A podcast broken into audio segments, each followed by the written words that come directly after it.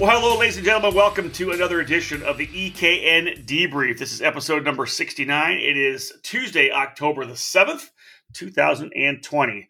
Uh, my name is Rob Howden, joined uh, by David Cole. Uh, I'll be doing most of the detailing here as I'm talking about the SuperNat shootout from Speed Sports Racing Park in Houston, Texas. The event that I attended this past weekend. Of course, David was trackside at the Cup Karts North America Grand Nationals 4 at New Castle Motorsports Park. But I was, yeah, I was down in beautiful weather. We'll talk more about that. Let's get into this uh, show, this particular week's show presented by uh, Acceleration Kart Racing. Acceleration Kart Racing has everything you need to go racing, from tires to helmets. They have a great website for you to order from and kart racers ready to pick up the phone and answer your questions six days a week. With over 20 years of kart racing under their belts, Acceleration Kart Racing has the experience to help you succeed on the track. You can rely on them to get the parts you need when you need them. Make Acceleration Kart Racing your go to source for everything karting. All right, David Cole, let's jump into this one. The overview of the SuperNat shootout. Of course, the event taking place the opening weekend of October, October 2nd, 3rd, and 4th, down at Speed Sports Racing Park, that fantastic facility uh, just north of Houston, Texas, in New Caney. Alan Rudolph, of course, has his uh, racing academy there.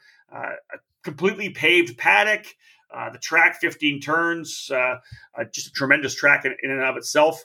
Uh, but uh, David, as you know from obviously posting up the the, uh, the announcement for the event, this race was essentially designed as a tune-up for the SKUSA Super Nationals, running all the National SuperKarts USA categories that we would have had in Las Vegas. And actually, Al Rudolph working with Tom Kutscher from SKUSA to get entry packages for everyone. The idea was you go tune up at the up, up at Speed Sports, go to the Super Nats, and if you won there, you get entries to go to the Super Nats. It, it, it, on paper, pre-COVID or non-COVID, fantastic idea. I mean, uh, yeah, that's essentially what it is. It was, uh, you know, on paper, it's a, it's a great idea. You know, um, going into September, it was still somewhat of a great idea.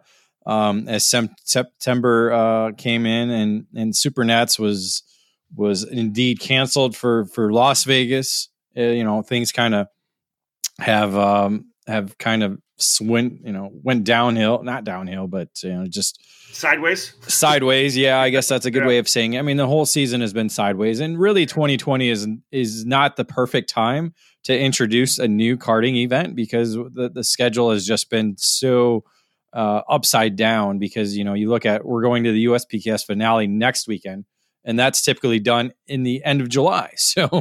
Uh, it didn't begin until July. So a lot of things are upside down. Uh, you know, we saw a lot of one-off events such as the Rock Island Grand Prix, the uh, Quincy Grand Prix, know, the the four cycle shootout in Canada. A lot of one-off events that just didn't have a footing yet, or didn't have the ability to be held, are are getting canceled. You know, obviously. Um, things are different when you go to an actual racing facility such as Speed Sports that has been essentially open for the majority of the time during the early COVID um, um, pandemic and and has been able to to host at least you know practice laps and, and sessions and then eventually got into racing but um, you know the concept is there and and that's the, the the great thing about this is is there's plenty of room for growth well, the focus with, with Alan was, hey, listen, you know what? We, we have a fantastic facility down there. Everybody down the track would say that. They're just they want to get a national event. And at this point, the national event has not been brought yet to the track. Now we're hearing rumors that potentially they will have a one of the series will be heading to Speed Sports next year, which is exciting. But Alan said, I want to have a race. I want to put my own race on. Um, one of his racers from the track, Scott Ferguson from Ferguson Truck Center, stepped up and said, "Hey, listen, I want to I want to help make this big too. Let's throw some money out there, see if we can get some people to come for some money. Uh, Twenty thousand dollars was the initial amount that was put out. Uh, the numbers didn't get get high enough in, in the classes to go twenty thousand, but they still they still passed out fifteen thousand dollars. Um, but the bottom line is it's a full dedication of Alan and the crew to make this an annual race at Speed Sports. They want to have that race connected to the Supernats every year, which I think is fantastic. And as Alan said, David, I know that you guys were in much different weather in the cold rain at New Castle. October in in Houston is absolutely perfect, and it was David. Like I mean, we saw some clouds some some light clouds coming in to dot the skies on Sunday, Friday, and Saturday.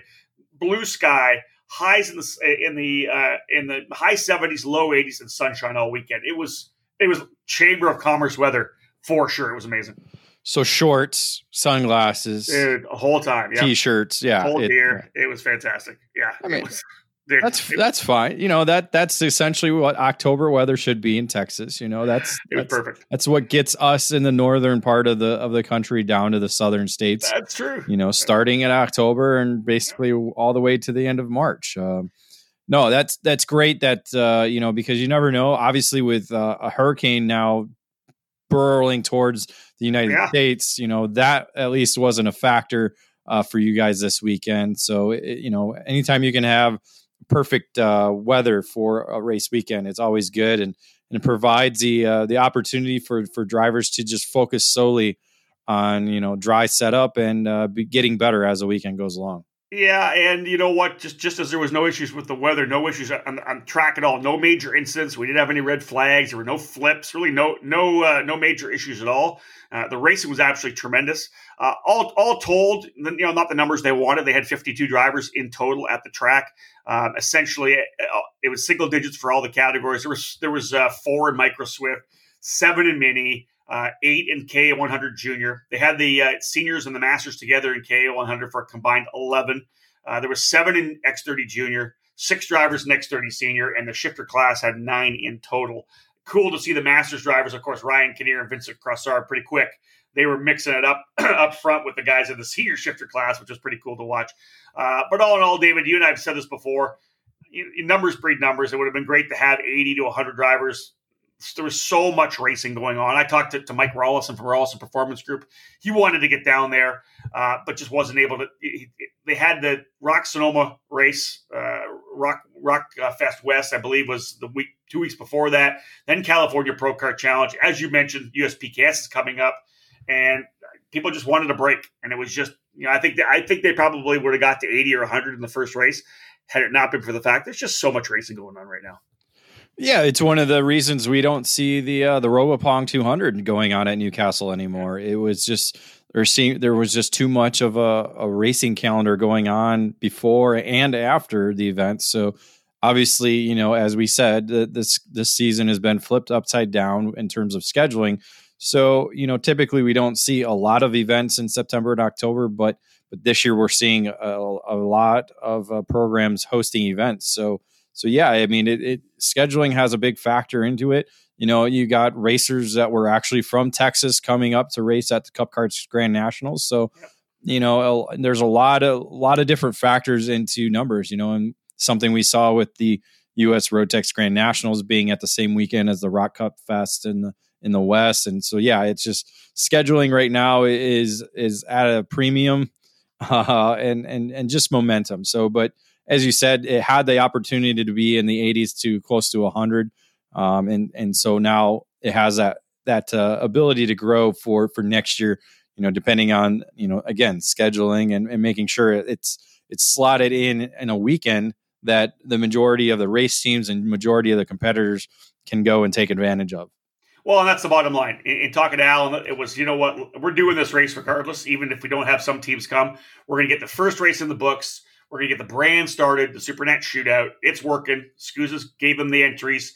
So those entries for the drivers that were able to win are going to be now moved on to the 2021 Super Nationals. So the bottom line is this race is in the books and it's rolling forward. And, and uh, even with the just over 50 drivers that we had, there were some big names, uh, big name drivers, and big name teams as well. And we'll talk about that when we come back, folks. After this uh, quick break, we're going to jump into the paddock pass.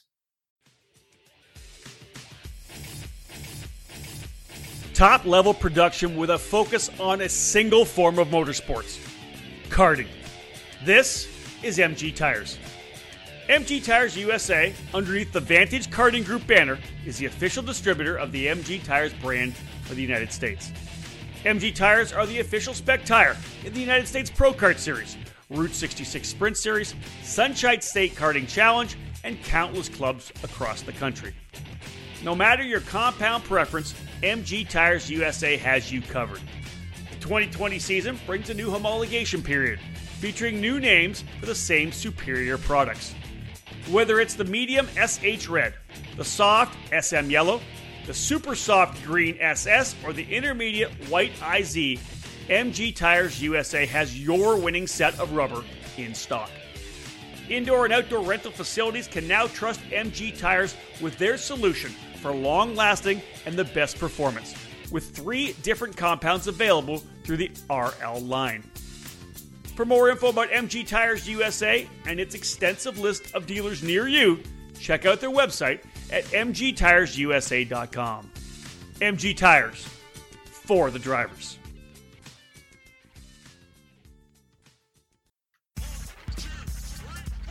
Every winter, young drivers take the leap up to the next class. Whether it's micro to mini, mini to junior, or the big jump from junior into the senior ranks, it's tougher competition. If your son or daughter are moving up a class in 2020, give them exactly what they need to be ready professional coaching from the most respected teacher in the sport. With over 30 years of karting experience, Alan Rudolph and his staff at the Alan Rudolph Racing Academy specialize in training young racers and accelerating their skills so that they're ready for the next challenge. Don't just invest in equipment, invest in your driver. Bring them to the Alan Rudolph Racing Academy at Speed Sports Racing Park in Houston and invest in their skill development.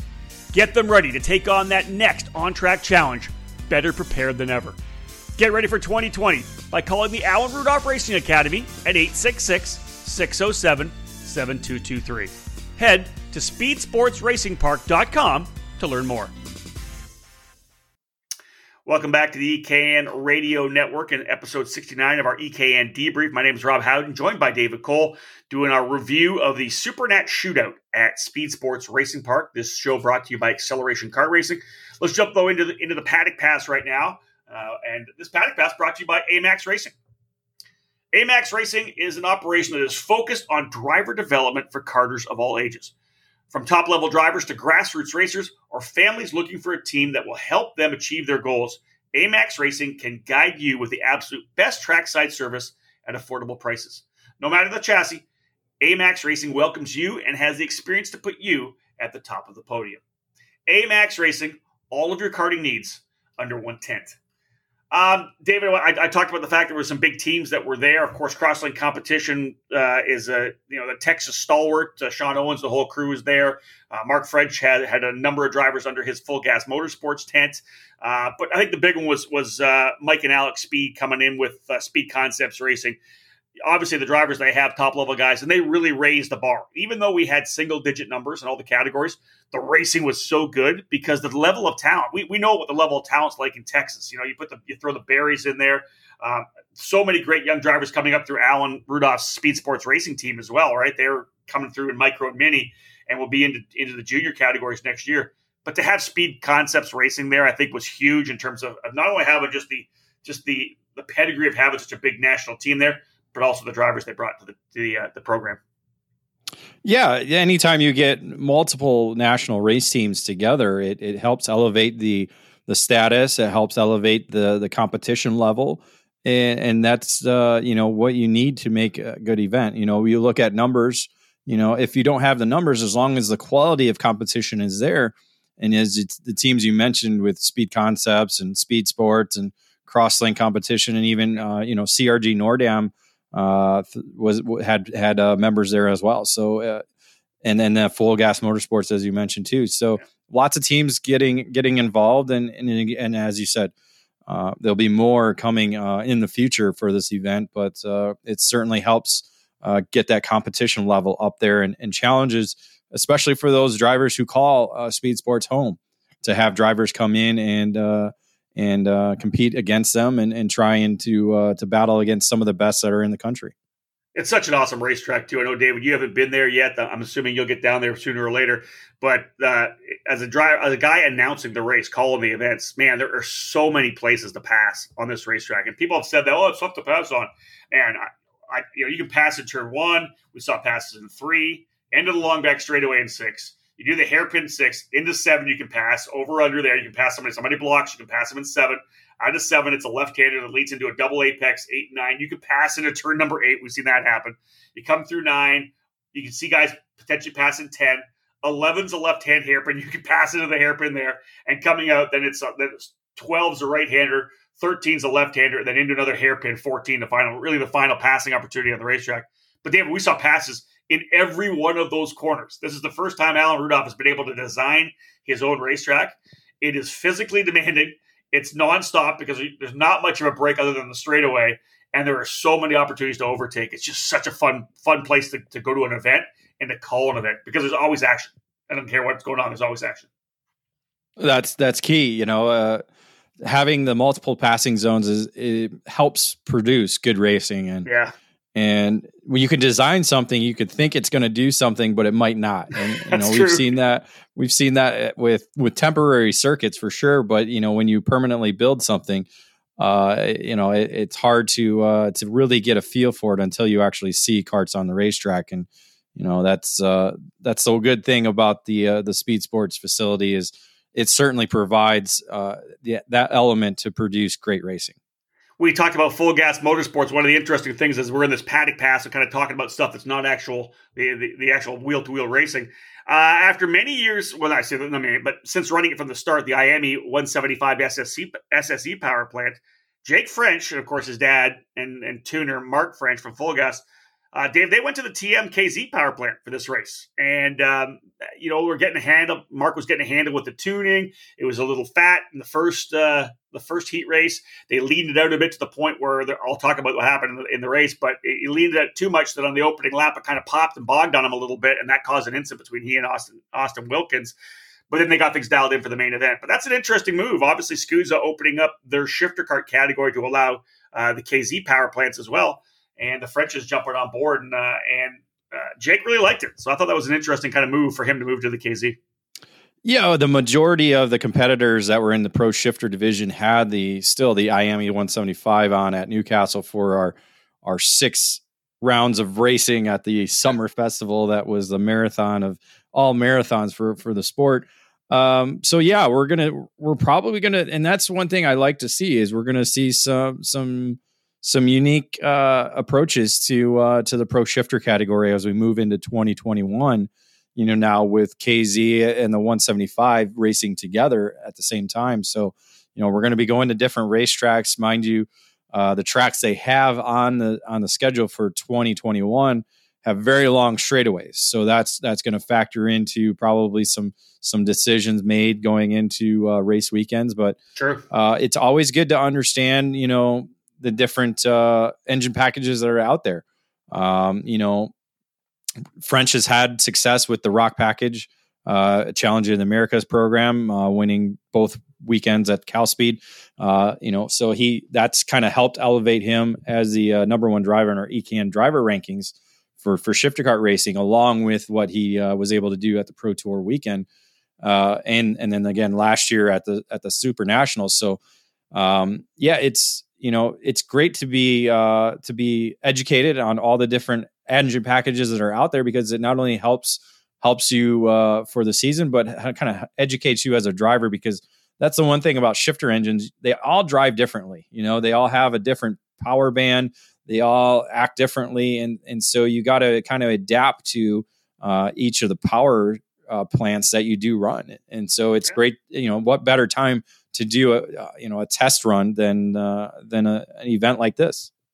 One of the cool things on the weekend we talked about uh, Scott Ferguson from Ferguson Truck Centers kicking in the the, the, uh, the twenty thousand dollar initial purse ended up being fifteen thousand dollars. Every category getting money. Uh, also, Brash Racing stepped up and threw a bunch of money in for uh, I want to say two thousand dollars in total for pole for the pole sitters and qualifying. all the categories got money for pole. In the X30 Senior and the Senior Shifter, we ran a 20 minute hot pit session. So the, the, the pit was open. Uh, 500 bucks up for grabs on that one. Sh- shifter drivers were pretty lame. They just hung around, David, as you would expect, right? Till the, till 10 minutes in, they went out, knocked their laps down, and we're done. Um, but we started with X30 Senior. They were, I think, the second category in the in the lineup, and it was actually pretty awesome because guys were going out knocking out great laps.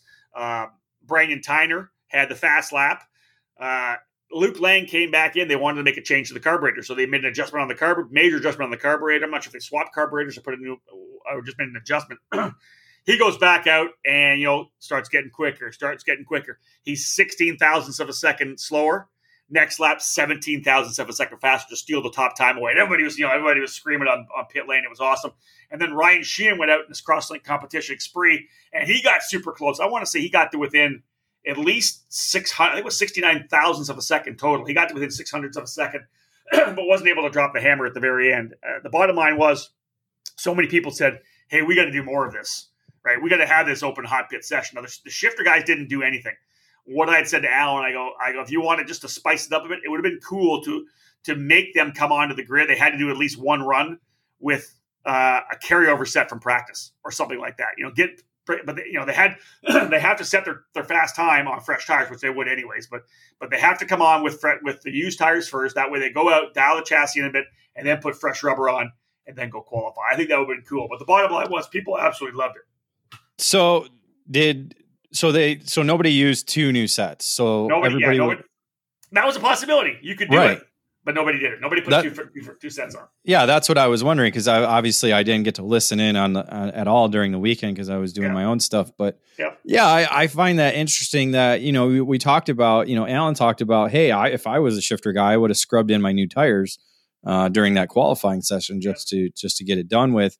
But yeah, I, I do because if guys aren't doing that, then yeah, it's it's hey you have to start the session and at least make at least you know one one lap on on used tires and then and then make a change just to kind of you know just to kind of make it busy to where they don't go out make two laps and come back in so yeah it, right. yep. i think that's one thing you know and that's I, maybe you know i know i know it, it's it's it's tedious and expensive but you know the the factory teams you know the kz guys up over in europe you know they have one cart here they pull in and they jump into the other cart and take off in that one. So, you know, right, that right. that could possibly be, you know, as long as everything's specked out and teched out, but you know, it's it's just yeah, there has to be, you know, when you provide an open pit like that, you got to you got to somehow throw a wrench in, you know, whether That's it's minimum laps or you have to put in a minimum lap time, you know, something like that. But yeah, uh, exactly something something. To, something to make it different and, and unique. Yeah, that's and then, listen, people loved it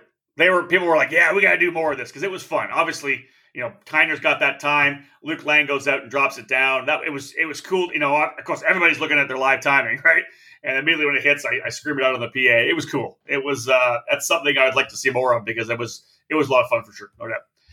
Uh, okay, let's get into this deal. Let's go to another quick break in the action here, and when we get back, let's jump into the race report. Let's talk about uh, we'll go X30 senior, senior shifter, and master shifter, and X30 junior in the next uh, next segment. Stay with us, folks. More to come here on the EKN Radio Network. In Las Vegas this past November, at the Rock the Rio finale and the SKUSA Super Nationals, Formula K reigned supreme. Daniel Formal drove his leading edge motorsports Formula K Evo 3 to wins in the biggest races of the year, proving the outright speed of the Formula K brand. And you can make Formula K your cart in 2020 by contacting your local dealer today. Atlanta Motorsports Park is the importer and distributor of the Formula K line, as well as the race winning Praga chassis, and you can connect with your dealer through the AMP website. The new 2020 Formula K Monster Evo 3 is ready to ride and win, complete with IP Karting's new STRB brake system. Follow in the footsteps of Formal and steer your own Formula K to victory lane. If a Praga is more your style, the Dragon Evo 2 is the perfect choice for single speed competition. Bolt on your IAME X30, Vortex Rock, or Rotax Max and go out and win. Atlanta Motorsports Park has both Formula K and Praga chassis in stock to support new dealers, and they have previous year models in their inventory available for racers who are looking to get a winning chassis at a discount. Head to atlantamotorsportspark.com slash karting to learn more about Formula K, Praga, and AMP's karting program. In 2020, PSL Karting will enter its 21st year of serving the North American karting community, and they're proud to be North America's importer and distributor for the legendary Birel Art brand, having once again won Birel Art's Distributor of the Year. PSL Karting is your source for all things Birel Art, providing this top quality product both through their expansive dealer network or through their own PSLkarting.com online store. We have over 100 carts in stock at all times, including the new Charles Leclerc line of carts carrying the name of Ferrari's Formula One pilot. PSL Karting can provide you with a Birel Art, Ricciardo, or Charles Leclerc turnkey package with an IAME, Rotax, Rock, or Briggs power plant, complete and ready to race. Whatever you need is available 24 7 at our online store, including parts and components, consumables like AMSOIL, Motul, and Rotax XPS engine oil, and Vroom lubricants, MyChron data acquisition systems and Unipro, and driver safety gear from Bell, Arai, Freem, and Alpinestars. Trackside, we're also the karting distributor for Bell Racing USA. Our race trailer is always stocked with Bell helmets and components. Arrive and Drive programs, supported by PSL's experienced staff and in house engine program, are available for all major US and Canadian events. When you're ready to win, call PSL Karting or visit one of our dealers.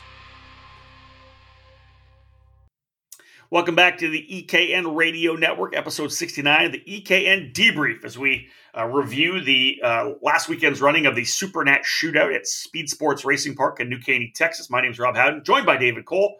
Now into the race report. This particular race report brought to you by Leading Edge Motorsports. Leading Edge Motorsports is the industry answer to winning in karting. At the helm is industry veteran Greg Bell, who has orchestrated the success of countless drivers dating back to the mid 1990s.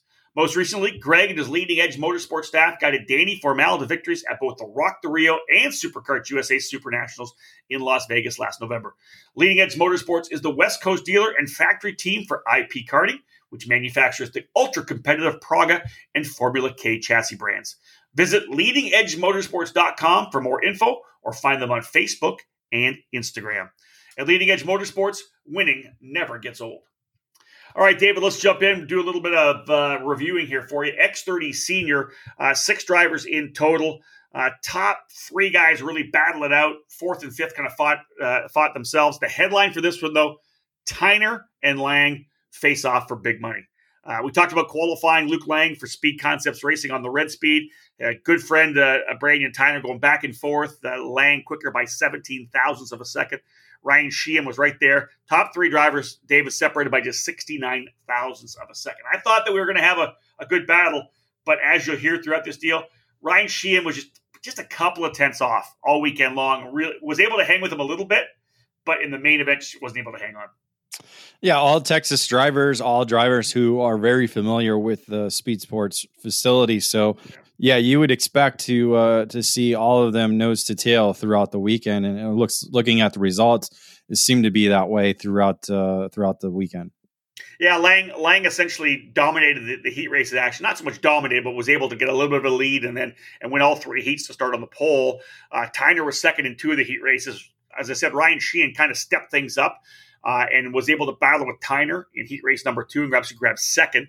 Uh, Riley Kane for uh, for comp- uh, crosslink competition on the Xperia was fourth in all uh, in in the heat races, and Joshua Ellenell. Uh, it was on the Birel Art for Speed Sports Racing Park, ended up P5 in all the sessions as well. main event, really just a, lo- a week long battle, as I said, with Lang and Tyner. In the final, man, they went back and forth for the lead, though. Tyner took the, the the lead David late in the race, and Luke Lang just, just parked himself on the rear bumper. And at that point, Sheehan was back quite a ways, so it was a two driver battle. Um, and you know, anytime you see that, you know, Tyner and, and rather Lang, Lang have been so good all weekend, right? Qualified on pole, wins all the heat races. I'm sure he's just hanging there, right? He's just biding his time. So many passing opportunities at the racetrack, as I talked about. I was waiting for him to do it in six, didn't do it. I was waiting for him to try it in the into the in the, in the hairpin over in turn eleven, didn't do it, and he couldn't get couldn't get it done um, in turn fourteen, which is the hairpin that leads you know then out of that corner right hander fifteen onto the straightaway to the checker flag. He just couldn't get it done in the last lap, and I just I was it, it caught me off guard. I think I thought for sure he was going to at least make one one aggressive move for the lead in the final circuit, and he didn't do it. Finished second. Tyner got the win. Yeah, it, interesting scenario. You know, um, and it, again, tire s- scenario. Were they all on new tires for the final? Yeah, everybody went fresh tires at the. At, so the you know, again, it could.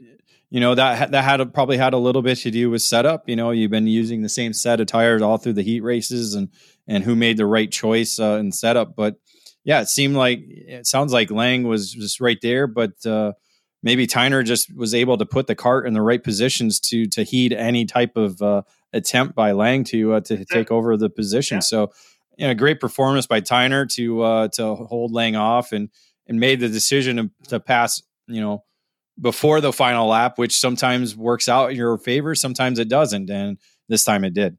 Yeah, big money too. Two thousand bucks all total uh, was on if you won everything. Luke Lang got the five hundred for the pole, but fifteen hundred bucks went to uh, went to Brandon Tyner for that race win. They paid all the way down, I think, the third in that race. Uh, but yeah, so big for, for big for time. Just a great win too. You know, those guys battling back and forth. One thing I'll say here, it was again, it was a tune-up for the Supernats. Supernats are you know around 25 laps for the main events. They ran 24 laps. I talked to a couple of guys, especially the shifter class, like, wow, that's uh, we didn't have to run 24.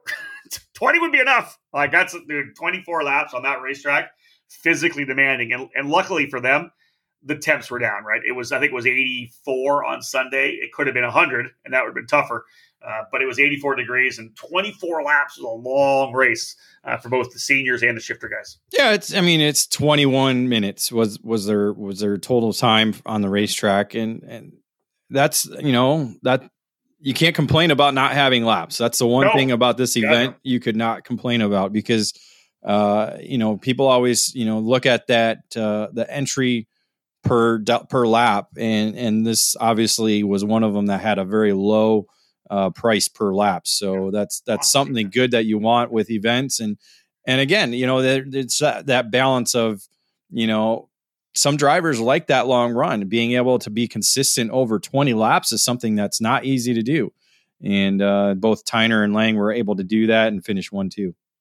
And David, you'll like this uh, one main event as well just one main. Well, I mean, yeah, I mean, it's very similar to the Supernats format. You know that thus the Supernats shootout, and that was something that that Rudolph had talked about in, in our previous discussions, and and so it, it got you situated with you know the qualifying three heat races and your main event, and and that's uh it's typically a, a proper format for racing, I think, and when you have a, a one off event, certainly like this. Yeah, I like it. I'm, I'm, a, I'm a big fan of the one race, that's for sure. Uh, let's move to the senior shifter, essentially pro shifter and master shifter combined. The headline French dominates action for solid payday, just like uh, Brady and Tyner coming home with the big money, but he actually won the pole as well. French really dominated the day. Uh, the, the weekend, David. He, he, qualified on pole. Austin Wilkins was P two. Both those drivers under the uh, the full gas motorsports tent. Ryan Kinnear was actually third overall uh, out of the nine drivers, uh, uh top driver in Masters, and Vincent Cressard on the CRG with CRG Nordam uh, was fourth. So the two Masters drivers, third and fourth in the order. Greg Alvarez on a Birel Art as well, again under uh, Mark French's full gas motorsports tent was uh, capping the Fast Five. In the heat races, French and Wilkins essentially were one two in the in the first and third heat race. Kinnear was third in both of those as the top Masters driver. As I had said, that little issue with the jetting uh, in turn 11 on the opening lap, you know, French got the thing rotated back on power and it just it just shut off essentially, right? Because he just had, it too lean, and and uh, Wilkins had nowhere to go, so they collected each other. And by the time they got going, they were well well back. Um, French was able to get himself back up to P5 past a, a, driver on the last lap, which helped him hold on to the pole for the main, which was was crucial. Uh, but the bottom line is, is you know, you're, you're talking about the, the, number one ranked driver in the country, Jake French, on a track he knows, uh, on the KZ that he really, really kind of got dialed in. It was an 8.7 second win for him. Dave, the battle actually came down, which was actually it was fun to watch. It was it was Wilkins going at it with Kinnear. Kinnear's a Masters driver. I think he's 35. Um, they went at it pretty good back and forth. Wilkins finally got the spot, but then coming down the back straightaway into turn six, pulled off at the end of the straightaway. Something happened to the engine, literally a half a lap away from second, and he was out. Hmm. So, and that was 750 bucks too for, for, for, finishing in second spot. I believe it was seven 750. Uh, so, so of course, you know, uh, Kinnear rolls through. Uh, there's only seven drivers. A couple drivers were already out um, as they come across the line, this is this is where it got weird. Um, Greg Alvarez was second. He ends up having an issue, I think, with his tires. That moves Andy Cantu, who was third. He he was actually fourth on the racetrack. Wilkins goes out. Andy Cantu and the Birel Art moves to third. Alvarez gets moved out. Cantu goes to second for 750 bucks. Wilkins ends up P3. I think he's still got $500 for third because he ended up, he had, you know, he had, they had lapped one car, one of the carts, I think, at that point, And, uh, Freddie Milton ended up fourth. Uh, Landon Wilkins was fifth, and of course, Kinnear getting the Masters win over Cressard. It was uh, it was a weird finish for sure, uh, but you know, bottom line is money, big money out. All went to Jake French. Yeah, interesting, interesting final and, and weekend in the shifter car category.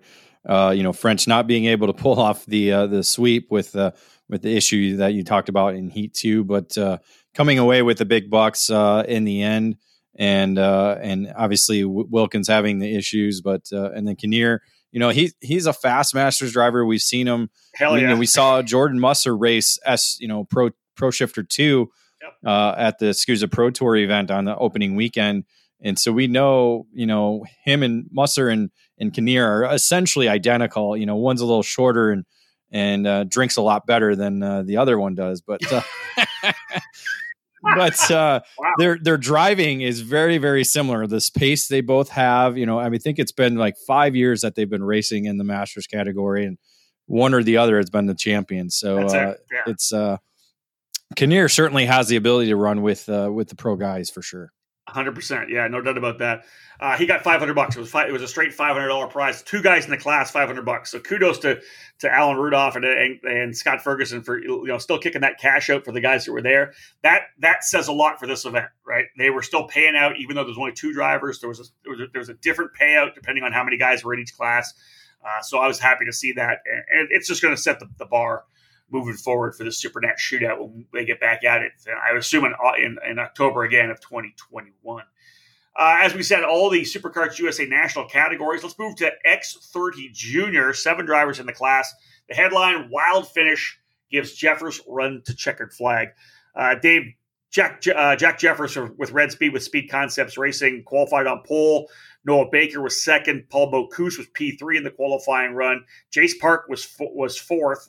Uh, so you had th- you know three of the Red Speed drivers there in the top four. Aiden Rudolph for Crosslink on the Exprit was P five. Jeffers really dominated the action in the first two heat races. He was able to pull away uh, in the opening heat race. He beat Park with Bocuse in second.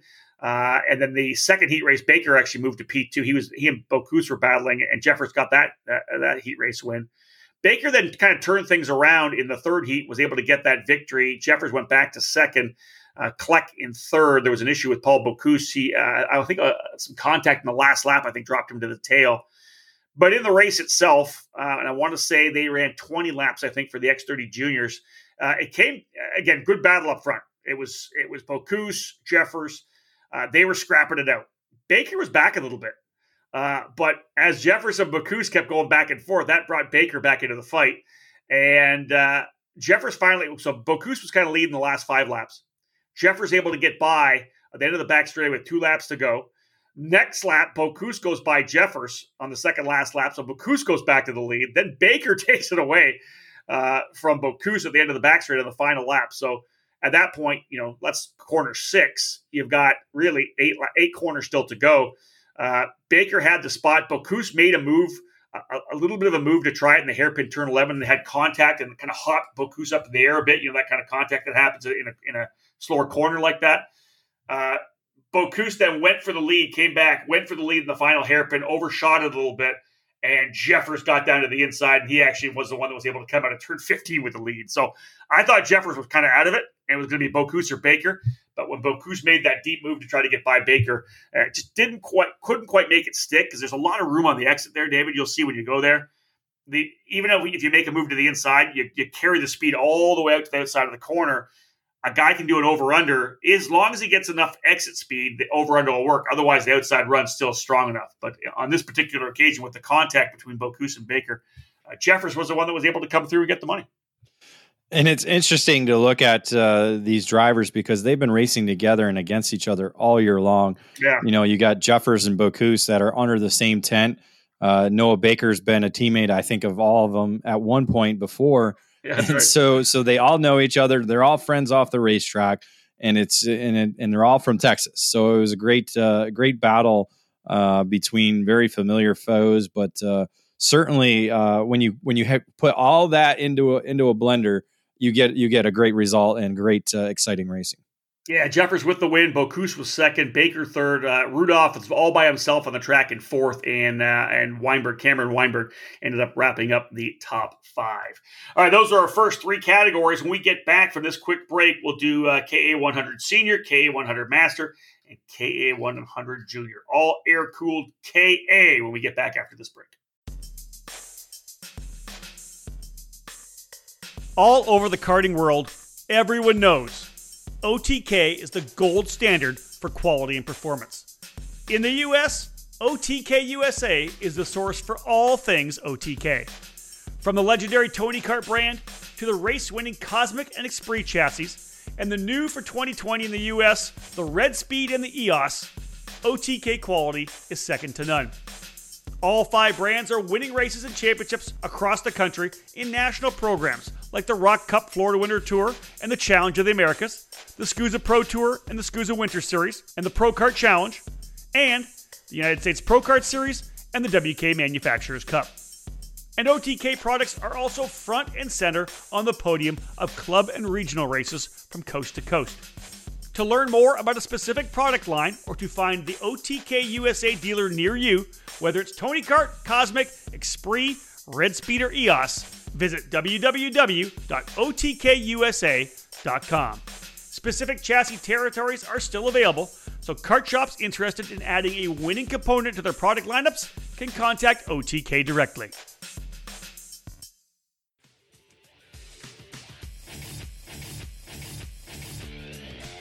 If you're searching for a program to elevate you up the motorsports ladder, Crosslink Competition is your next step.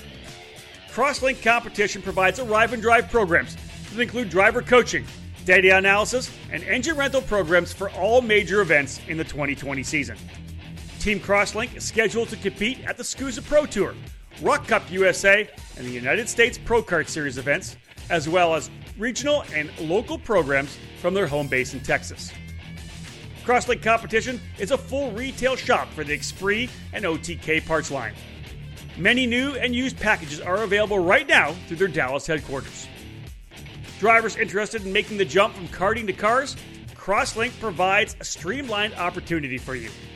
Team Crosslink Kiwi Motorsports was the 2019 F4 United States Championship title winner, providing the perfect transition within the same operation. Drivers looking to compete with an elite level karting program or to pick up gently used team equipment are asked to call 214 432 4413. Be sure to follow all the team's social media platforms at Team Crosslink.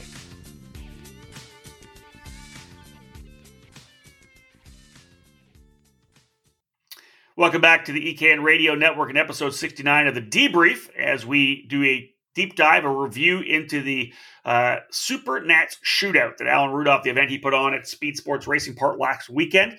Uh, we've got three categories already done here in the race report. Leading Edge Motorsports presenting our race report today. Uh, we'll, we'll, look at KA 100 Senior and, and David. Uh, we've seen this guy do it before, uh, and he's been really the kind of the strongest guy in KA 100 Senior in uh, in Texas. The headline: Osborne delivers perfect performance to cash in. Uh, bottom line is for, for, for Osborne, swept every session. Like literally, there was a little bit of battling early, but once they fought behind him, David, he was Austin was on his game, walked away, qualified on pole uh, ahead of Travis Wiley. Uh, Brooke Berry was actually second. The uh, the younger sister of John Berry, she was third. Pardon me. Josiah Tracy fourth, and John Berry was fifth. But this this was just the, the the Austin Osborne we've seen many times before, where he was absolutely perfect. Well, now it's time for him to really retire, right? Because he talked about after winning the Pro Tour finale, he was going to retire. Uh, then he came back, and I think he raced the the Texas Sprint Racing Series. He won there at Speed Sports, so uh, so he's got three straight wins to to end 2020. So he, I I really think he needs to retire now. Well, see, I, am on the other way. I, he won 900 bucks. I told him he needs to buy a new chassis and shut the hell up. Right. Well, true. And now he has an entry for Super Nats next and year. And now he's got exactly. So he was so, complaining, he, had, he was complaining that he was running the same chassis he ran last year. Austin's, Austin's a bit of a low budget racer. You know, doesn't have a lot of cash to throw new go karts at things, and he was on a used chassis. He was on his, his 2019 chassis at the Summer Nationals, and if, uh, we know if you're just a little bit off, the chassis is a little bit flexed out. Uh, but hey, he won he won 900 bucks. That's it goes a long way to get a new chassis. That's a new frame. That's a new frame. Get all the components off what you got That's now, it. and and there you go. So yeah, so he has no excuse now to race in 2021. That's it. Austin's dad was he was loving. It. He goes, he had a couple naps actually during the day. It was everything was because they they weren't doing a lot to the chassis either. It was like bring it in, everything's good. So he, he had a, had a couple of naps under the tent, which I thought was solid.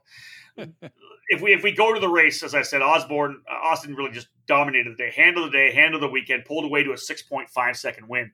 The fight behind them though was was awesome because Brooke Berry's really turned things up. You know, they're running uh, essentially their own pro. They run with Iron Rock Motorsports, but the Iron Rock guys were actually in uh, in Homestead at the F4 race, uh, so they were kind of running their own program.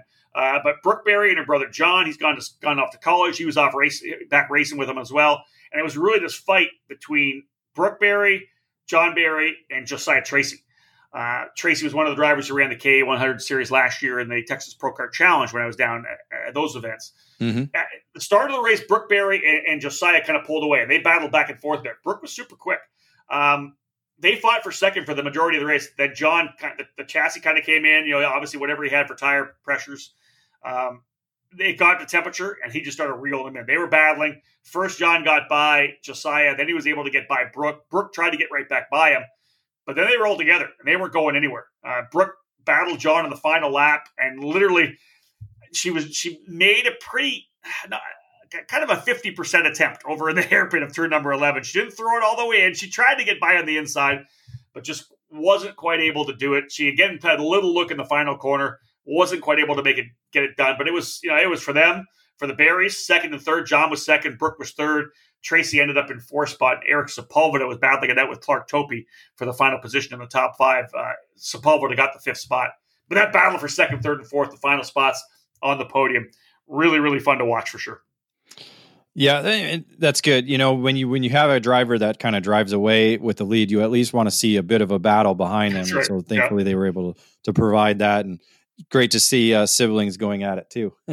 Yeah, it, that, that was it, right? I, and, you know, I was I was wondering whether Brooke would throw it in there, just like just absolutely just toss it in there to turn turn eleven. You know, just get side pod to side pod contact. But you know, probably better for the team that they were able to roll both carts back. Didn't have to come in in the loser cruiser at the end, right? the loser cruiser. loser cruiser. Uh, yeah, they didn't come in on the hook. Uh, the K100 Masters drivers, David, ran with the K100 Senior on track, and the headline here is Mir dominates to score birthday win was actually Miguel Mir's birthday on Sunday. Uh, and again, just like Austin Osborne, he dominated. He literally you know, walked away. There was they did a split start by maybe two or three rows coming to the line, same green flag, uh, and quickly Mir was able to kind of hook up with the guys at the tail end of the senior category. He would eventually fade off a little bit, but he won all five sessions. Uh, James Lundberg was second in qualifying in the Birel Art. Uh, David Pergande on the Tony Kart was wrenching by himself. He was uh, he was P three, and Doug Foxworth was fourth. That's kind of the way they ran throughout the entire weekend. Mir won all the three heat races. Pergande was second in the first two and ended up finishing fourth in the last one. In the end, uh, Miguel Mir w- walked away to the win. Lundberg and Foxworth were actually battling it out for second and third. Per- Pergande actually took the lead in the opening lap because he was able to get a good jump uh, at the start uh, and then had an issue coming on the opening lap, coming on the, the final hairpin. I think he dropped at least two wheels off and everybody went by. So he was back and forth. Foxworth and Lundberg were battling for second. Foxworth eventually went out with, I think, eight laps in. Uh, and that, at that point, the race was over. Mir was gone. Lundberg was second. Pergande ended up P3. Soft shell got uh, dropped a couple yeah. wheels, huh? yeah, yeah, yeah. But the funny, and again, of course, he comes out out of 14 and just shaking his head. Yeah, why did I, you know, what did I, just, what did I just do? We've all been there. I was there this weekend. You've been there before. It's just, yeah, it sucks. But I don't know it, that I drive off by myself as much as you do, though. Wow. Okay. Well, you do it a lot. Eh, it is. It, at least I think you did it three times that day. That time you ran out in, in Phoenix at the Challenge of the Americas weekend on the, on the on the Briggs. I think you drove off three times that weekend by yourself. Thanks, Rob. Anyway, great uh, great job by Mir. Obviously had the uh, the better pace all weekend long, and yeah. and uh, probably was just going to wait his wait his time behind. Although Mir likes to lead. Watching him at the oh, yeah. Uh, at the yeah. Uh, Pro Tour event the second weekend when he showed up, uh, he likes to lead. He doesn't like to sit back behind somebody. So it would have been hey. could have been a good battle, but uh, but obviously Mir had the pace all weekend long. How about the challenger he's going to have under the crosslink competition tent at the, at the upcoming USPKS race? You heard? I tell you about that? Uh, no, you did not say that. Sean Owens coming back out of retirement. The, t- the uh, team manager for crosslink competition is going to race Masters at uh, at the USPKS race. Well, that'll be interesting. And guess who's going to wrench for him? Well, there's his dad. Mark French. Ah, there you go. it'll be a little Texas two step there. I think it'll be fun. So yeah, I guess Owens Owens went and ran a race at DKC, I think, one of the club races or something like that, and uh, and felt really good. Got back into it, and so it'll be there'll be a couple of quick uh, Masters drivers uh, at the uh, the SBKS race out of the Crosslink competition tent. Which I thought well, that, that, I mean that category is fun to watch. Yes. But uh, you, yeah. you, throw you throw Sean Owens in there as the uh, as the wild card. Uh, Scott Roberts, Scotty Kopp, David Galawina. Man, that's going to be lined up pretty solid. It's going to be a so, good yeah. weekend there. Yep. Yeah, you're going to enjoy that for sure. Uh, let's cap off this particular segment with KA100 Junior and the headline Baker runs unchallenged to victory. Uh, Noah Baker qualified on pole to get the money there. I want to say it was $150 for pole for Noah there. Cameron Weinberg was second quick. Uh, Cole Kleck was third. Peyton Phillips was fourth. And Jake Faulkner was fifth. Um, there was some really good racing. Uh, Baker won the opening heat race over Kleck. Uh, then Phillips came back and won heat race number two. Baker had a uh, Baker finished second in that one. It was a really good battle in that heat race. Baker came back again and won the third heat race as well. Weinberg, I believe, was second. Phillips was third. Kleck fourth, and Faulkner fifth. Uh, the main event, though, uh, and this, I, I, was almost, I was almost mad. I was getting kind of annoyed. Baker gets out into the lead, David. You know, 1.2, 1.3 seconds, and essentially Weinberg, Phillips, and Kleck line up. Right, they're second, third, and fourth. They're slow. They're slowly reeling them in, and and Weinberg ended up going. He was leading for the first couple laps. Then he went back to third. So Phillips and Kleck were up front. Phillips is up front. He goes purple. Like lap five, he's purple. They're literally closing up on Baker, and Kleck makes the move to go by him. They lose three tenths. they get lined up again. Kleck goes purple. They're starting to slowly, you know, a tenth at a time, two tenths at a time, closing back up on Baker. Then Phillips goes back by again. They eventually just started racing each other. And at one point late in the going, it looked like they finally were going to, you know, we're, we're going to line up. I want to say Phillips was leading and Kleck was second, but they, they literally ran it. It was just too little, too late. They ran out of time. Instead of going to try to catch the leader, they fought. They fought each other for the entire. I think it was 18 laps uh, for the for the main. It it was driving me crazy. I was getting pissed off. Racecraft, racecraft, racecraft. Oh, dude, I was just I was frustrated. I'm like, guys, you guys are so fast right now. And and like you know, Phillips would go by and tap the back of his helmet. Kleck would go by and like, hey, what are you doing? Why are you passing me? but they they both should have just lined up because they were both they were both fast enough to catch up catch up to Baker. Yeah, it's part it's part of the situation. Who was uh who was Weinberg racing with? Because typically he's with the uh, Team Nitro Kart, and they had their whole uh, gaggle of of uh, team members at uh, the Cup Carts race. Who was uh, Weinberg yeah, they were racing they were both on the Cameron and Carson were both on Tony Karts with Super Tune, I believe that weekend. Okay, I think. Um, I'm pretty sure that's what it was. I know they were on Tony Karts that weekend. I think I think it was with Super Tune. Uh, anyways, it was a 2.2 second win for Baker. He gets the victory because literally he just ran by himself the entire race. The guys back never got lined up. Kleck ended up in second. Phillips in third. They of course battled it out in the final lap. Uh, Weinberg was there, but not you know not in the fight to a certain extent. He ended up finishing fourth, and, and Faulkner, uh, Jake Faulkner on the Birel Art for Speed Sports was fifth in all in all of the sessions. So he ended up P five to wrap things up. It was again, I was frustrated, but the bottom line is Noah Baker was not. he was pretty happy. He walked away with the cash uh, after qualifying on the pole. So he was the winner in KA 100 Junior. And folks, when we get back after this uh, this break, uh, we're going to wrap things up on the race report presented by Leading Edge Motorsports with Mini Swift and Micro Swift. Feel like you're racing alongside the many legends that have called CRG home. With direct factory support, the CRG Nordam operation is the North American distributor for all CRG products related to karting and is based just outside Houston, Texas. The complete racing chassis line, including the famous Road Rebel shifter cart, is available through CRG Nordam.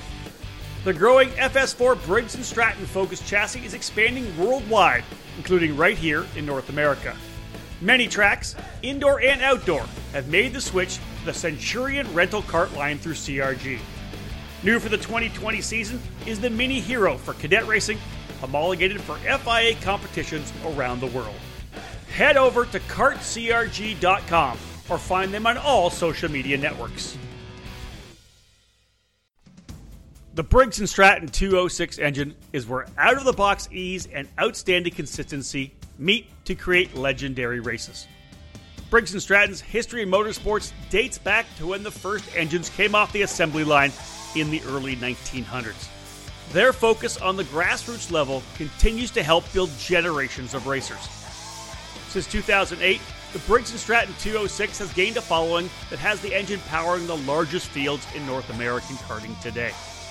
From the club level and track programs to traveling regional series and national events, Briggs & Stratton competition provides the most exciting racing in the sport. Engineered and hand built exclusively for racing, every Briggs 206 engine is power tested and serialized before it goes in the box. Karters can take that engine straight from the box to their cart and be on the podium at the end of the race day. To learn more about the 206 engine and to find a North American dealer near you, head to briggsracing.com. Briggs & Stratton Racing. What powers you? Welcome back to the EKN Radio Network. Let's wrap up our race report here of our debrief of the SuperNats shootout at Speed Sports Racing Park up into Mini Swift. The uh, headline Thrilling Last Lap Battle goes to Davis Cunningham. Qualifying Cunningham on the pole, Austin Roy second, Regan Seville third. All those drivers on the Speed Sports Birel Art uh, machines. Uh, Santiago Duran was right in the fight there in P4, and, and Diego Giat ended up in the fifth spot. Cunningham won the first heat race. Roy won the second. Seville won the third. So, David, there was a lot of racing up front. They were going back and forth. Everybody making good moves. And the, the mini Swift class, always fun to watch. You and I really enjoy it. And the, the racing was tremendous. In the main event, things got a little crazy, though, which was tough. Uh, battling on the opening lap, uh, Carson Weinberg and Landon Skinner uh, end up getting together in turn number nine. They went off. Skinner was done right there. Weinberg did one more lap and he was done. Austin Roy goes to the lead. He's coming out at the hairpin turn six over to turn seven, and the bolt shear off on his, I want to say it was his right rear. His wheel goes flying. He's done. So literally, we've got a couple drivers that would definitely have battled for the for the podium out of the race already. So I've essentially left Cunningham and Seville to fight it out for the win. Uh, Regan Seville, I, I, thought he was going to pull the, be able to pull it out. He led with two to go down the back straightaway, but Cunningham finally made the move uh, into the braking zone. I wonder, would it be too early? right? Is, is it too early to make the move right now because there's so many places to pass? And indeed, Seville stayed right with them, retook the lead over in turn number seven. Um, but Cunningham took it back in turn 11, the hairpin. Seville went for it in turn 14, went too deep, like, you know, threw it to the inside, just went pushed too deep. And Cunningham, very, very calm, very poised, the basic over under, able to beat him back to the flag to win the $500 first place prize. Well, you know, looking if you would if you would have stopped before you talked about the main event, you look at all four different diff, four different names at the top of the charts after qualifying and the three heat races. So you knew the main event was going to be crazy, but uh, it certainly lived up to that hype uh, with a with a wild and crazy uh, uh main event for uh, for the win going to uh, to Cunningham. Again, local drivers mixed in with with some uh, some national names.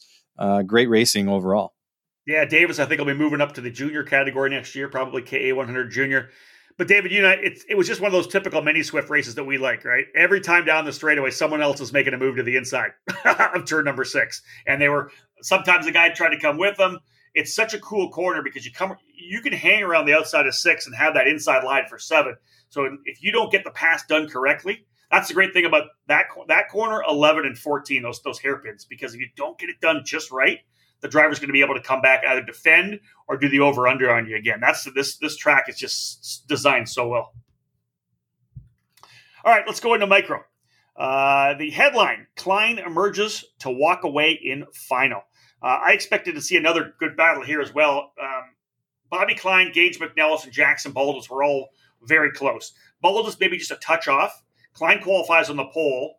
McNellis wins the heat race. Klein was second. Baldus was third. Baldus was right there. Uh, though he actually, I want to say, he led for a time in the first heat race. In the second heat race, they whatever ball they did to the Baldus' car, it wasn't just wasn't there. Klein ended up winning that one. He and McNellis pulled away. In the third heat race, Baldus was closer again. McNellis came back for the race win, and uh, I expected David, based on similar to my mini Swift, I expected with the what we saw in the heat races, it was going to be a 16 lap battle uh, to see who was going to get the win. It just didn't happen that way. Klein literally took the lead and flat pulled away. It was impressive. Well, great performance by him. Yeah, and again, you know, you just don't quite know what's going to happen with with micro drivers.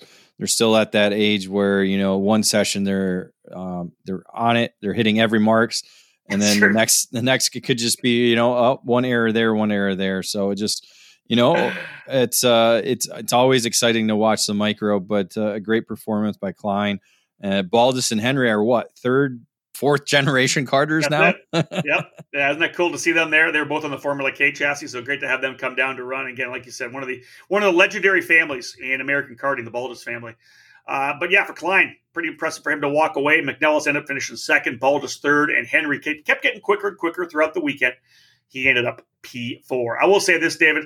Micro Swift was the first category in the lineup. And when we went to wheel to wheel racing for the first time after qualifying on Saturday, uh, they put on a show.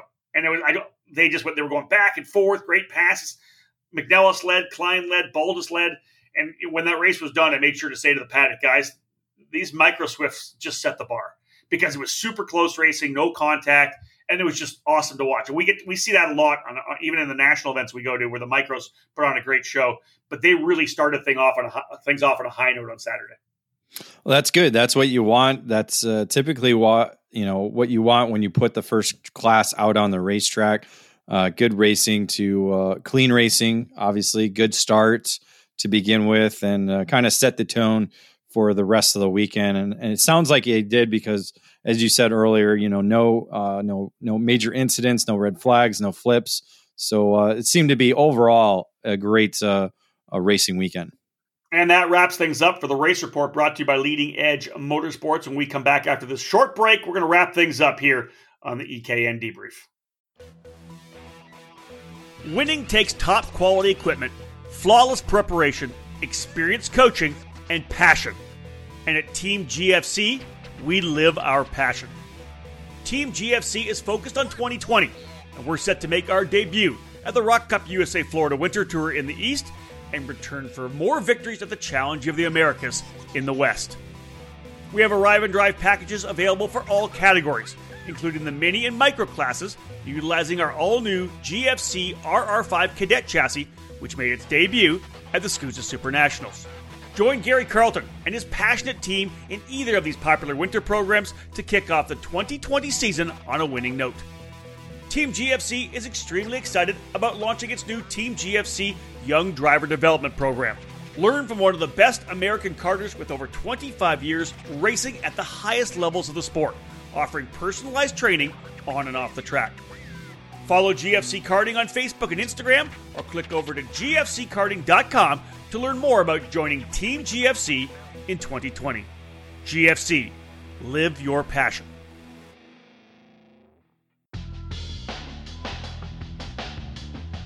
There's a new hot button name in American safety equipment Stilo USA. Every product with Stilo is focused on safety, comfort, and function. Stilo USA is happy to provide you with the proper safety apparel to keep you protected on the track and their karting lineup is second to none. The ST5 KRT karting helmet is available for $599.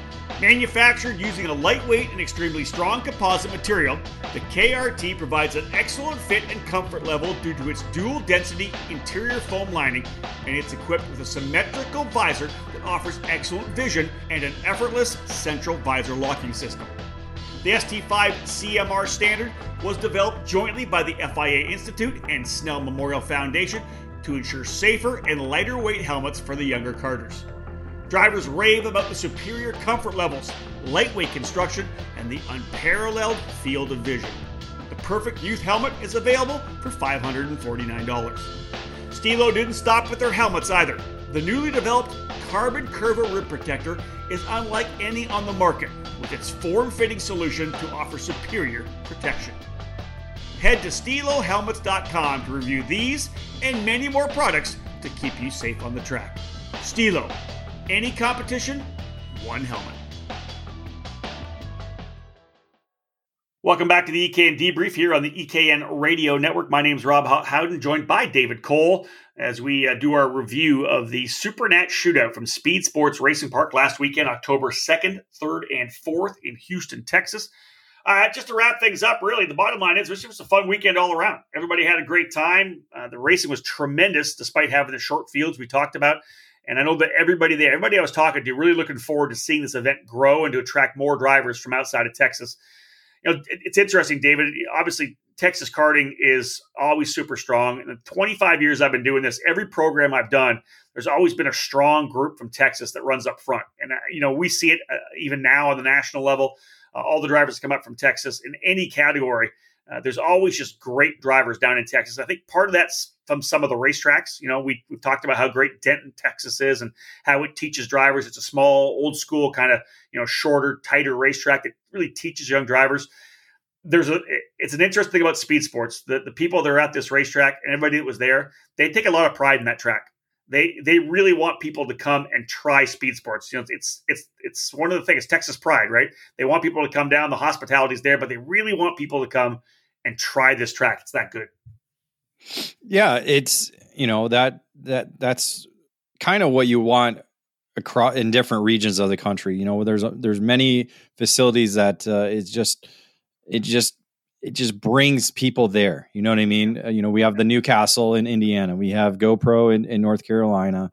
Uh, you know, just just these these these center of racing and of karting in, in an area, and it seems like speed sports is is building to be that uh, in the in the Texas area, especially obviously in Houston, uh, being being a, a lar- large uh, metropolitan area. Uh, you know, I can't wait to uh, to be able to go down there to uh, to see the facility firsthand because again, pictures obviously don't do it justice.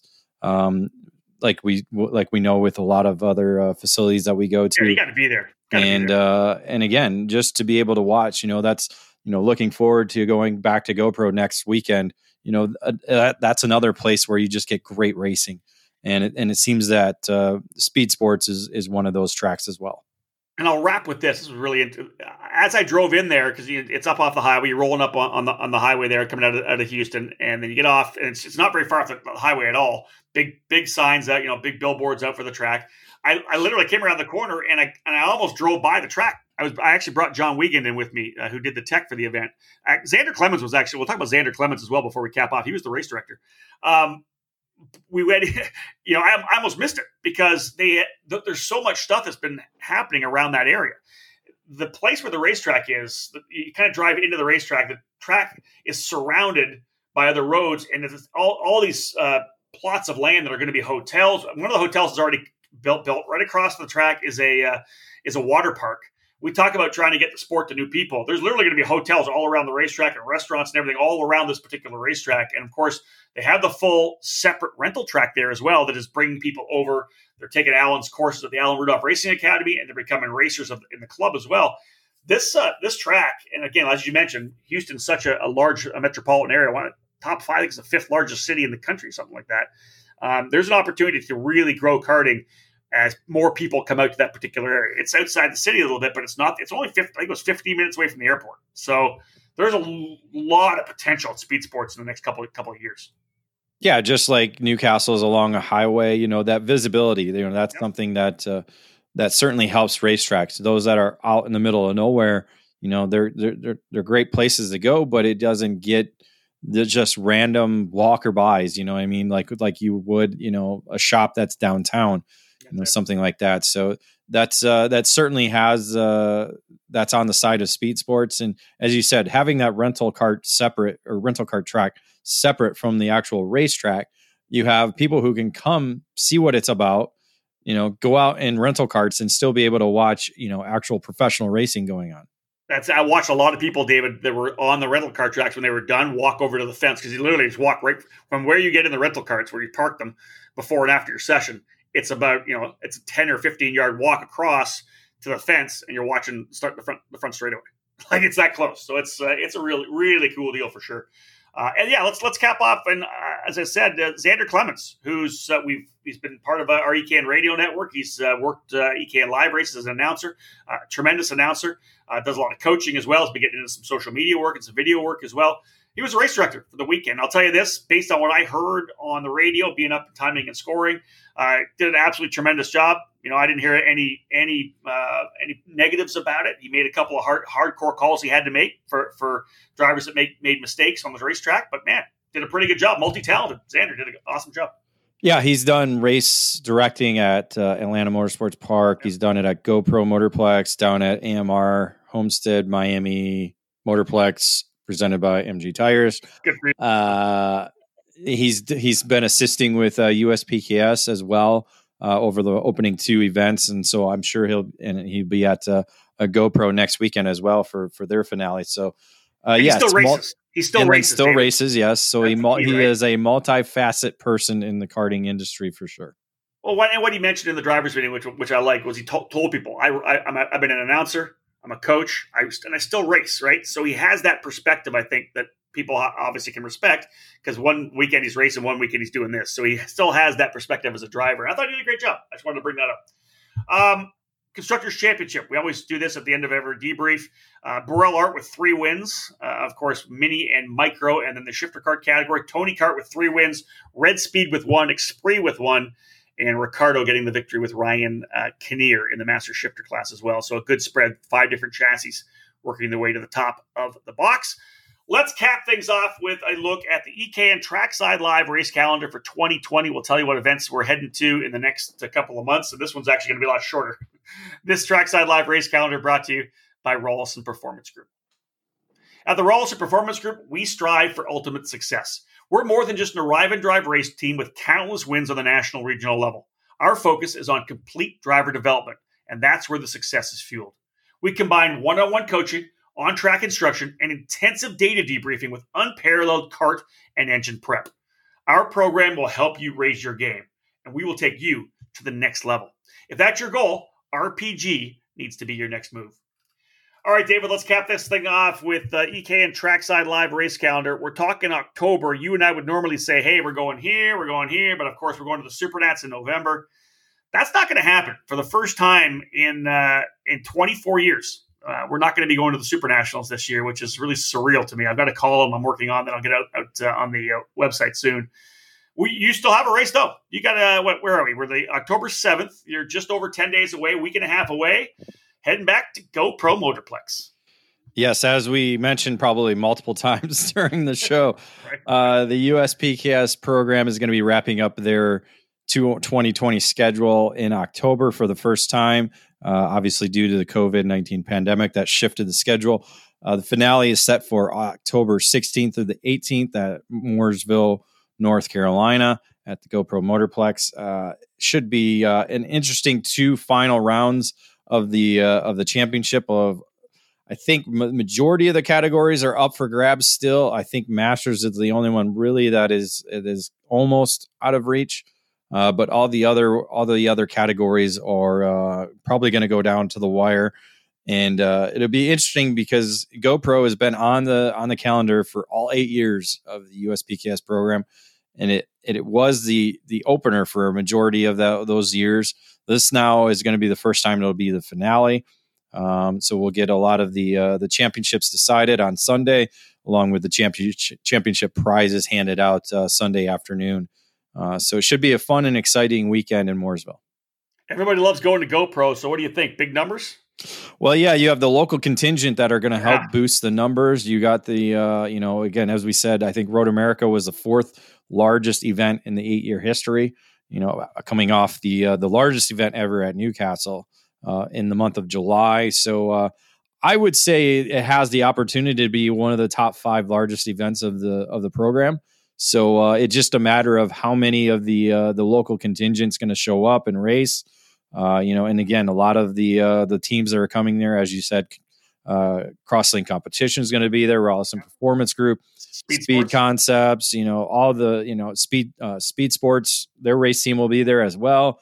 So you know, Iron Rock Motorsports, all the all the Franklin Kart Sport, you know, all the major teams are going to be there again it's uh, just up to the uh, how much of the local uh, contingent's going to show up and uh, defend their home turf because that's that's, that's one thing that uh, we know of. The locals do very well at the GoPro Motorplex. It's only really one racetrack that that, that they race year round, and uh, and so it should be an interesting, exciting weekend. Again, being in October, normally when we're there during the openers in say March or April, we get rain. I'm to say we're to see a little bit of precipitation in October this time. Well, one of the things, a last little comment here, I think will be interesting with the Super Nationals being canceled for this year, and of course moved now into 2021. There could be some Miami drivers that had some budget, right? They had some money set aside. I'm going to the SuperNats. This X amount of money I'm going to spend. Well, all of a sudden, this, this is going to be the last race of the year. It may it may pull some people off the sidelines who weren't going to go racing at, at, at this this USPKS race, but may say, you know what, I want one more race to cap off the season we may see some some big numbers. yeah, sure. Uh, maybe we'll see some drivers from as far as California and the Pacific yeah. Northwest. Who knows? I mean, we we already do get racers from there, but uh, we'll we'll see what uh, what what happens when we get uh, when we get there next weekend. All right, folks, let's uh, wrap this thing up. Thanks for joining us uh, for episode 69 of the EKN debrief. We were able to do a deep dive into the review of the SuperNat Shootout at Speed Sports Racing Park, the inaugural running of this event. And again, all the winners taking home tickets, entry packages to go to the SuperNats in 2021, $15,000 in cash. Actually, I think it was ended up being $17,000 in cash, 2000 for the pole uh, for pole qualifying, and then fifteen thousand for just where you finished on the track as well. So a lot of money up for grabs. Kudos to everyone from Speed Sports Racing Park. I know Alan Rudolph put a lot of time into getting this thing going. Was talking to a lot of team owners. Uh, hope to get more drivers, and hopefully they'll we'll see this thing grow in 2021. We do appreciate you tuning in to this edition of the debrief. Thank you so much, folks. On behalf of David Cole, my name is Rob Howden. Bye for now.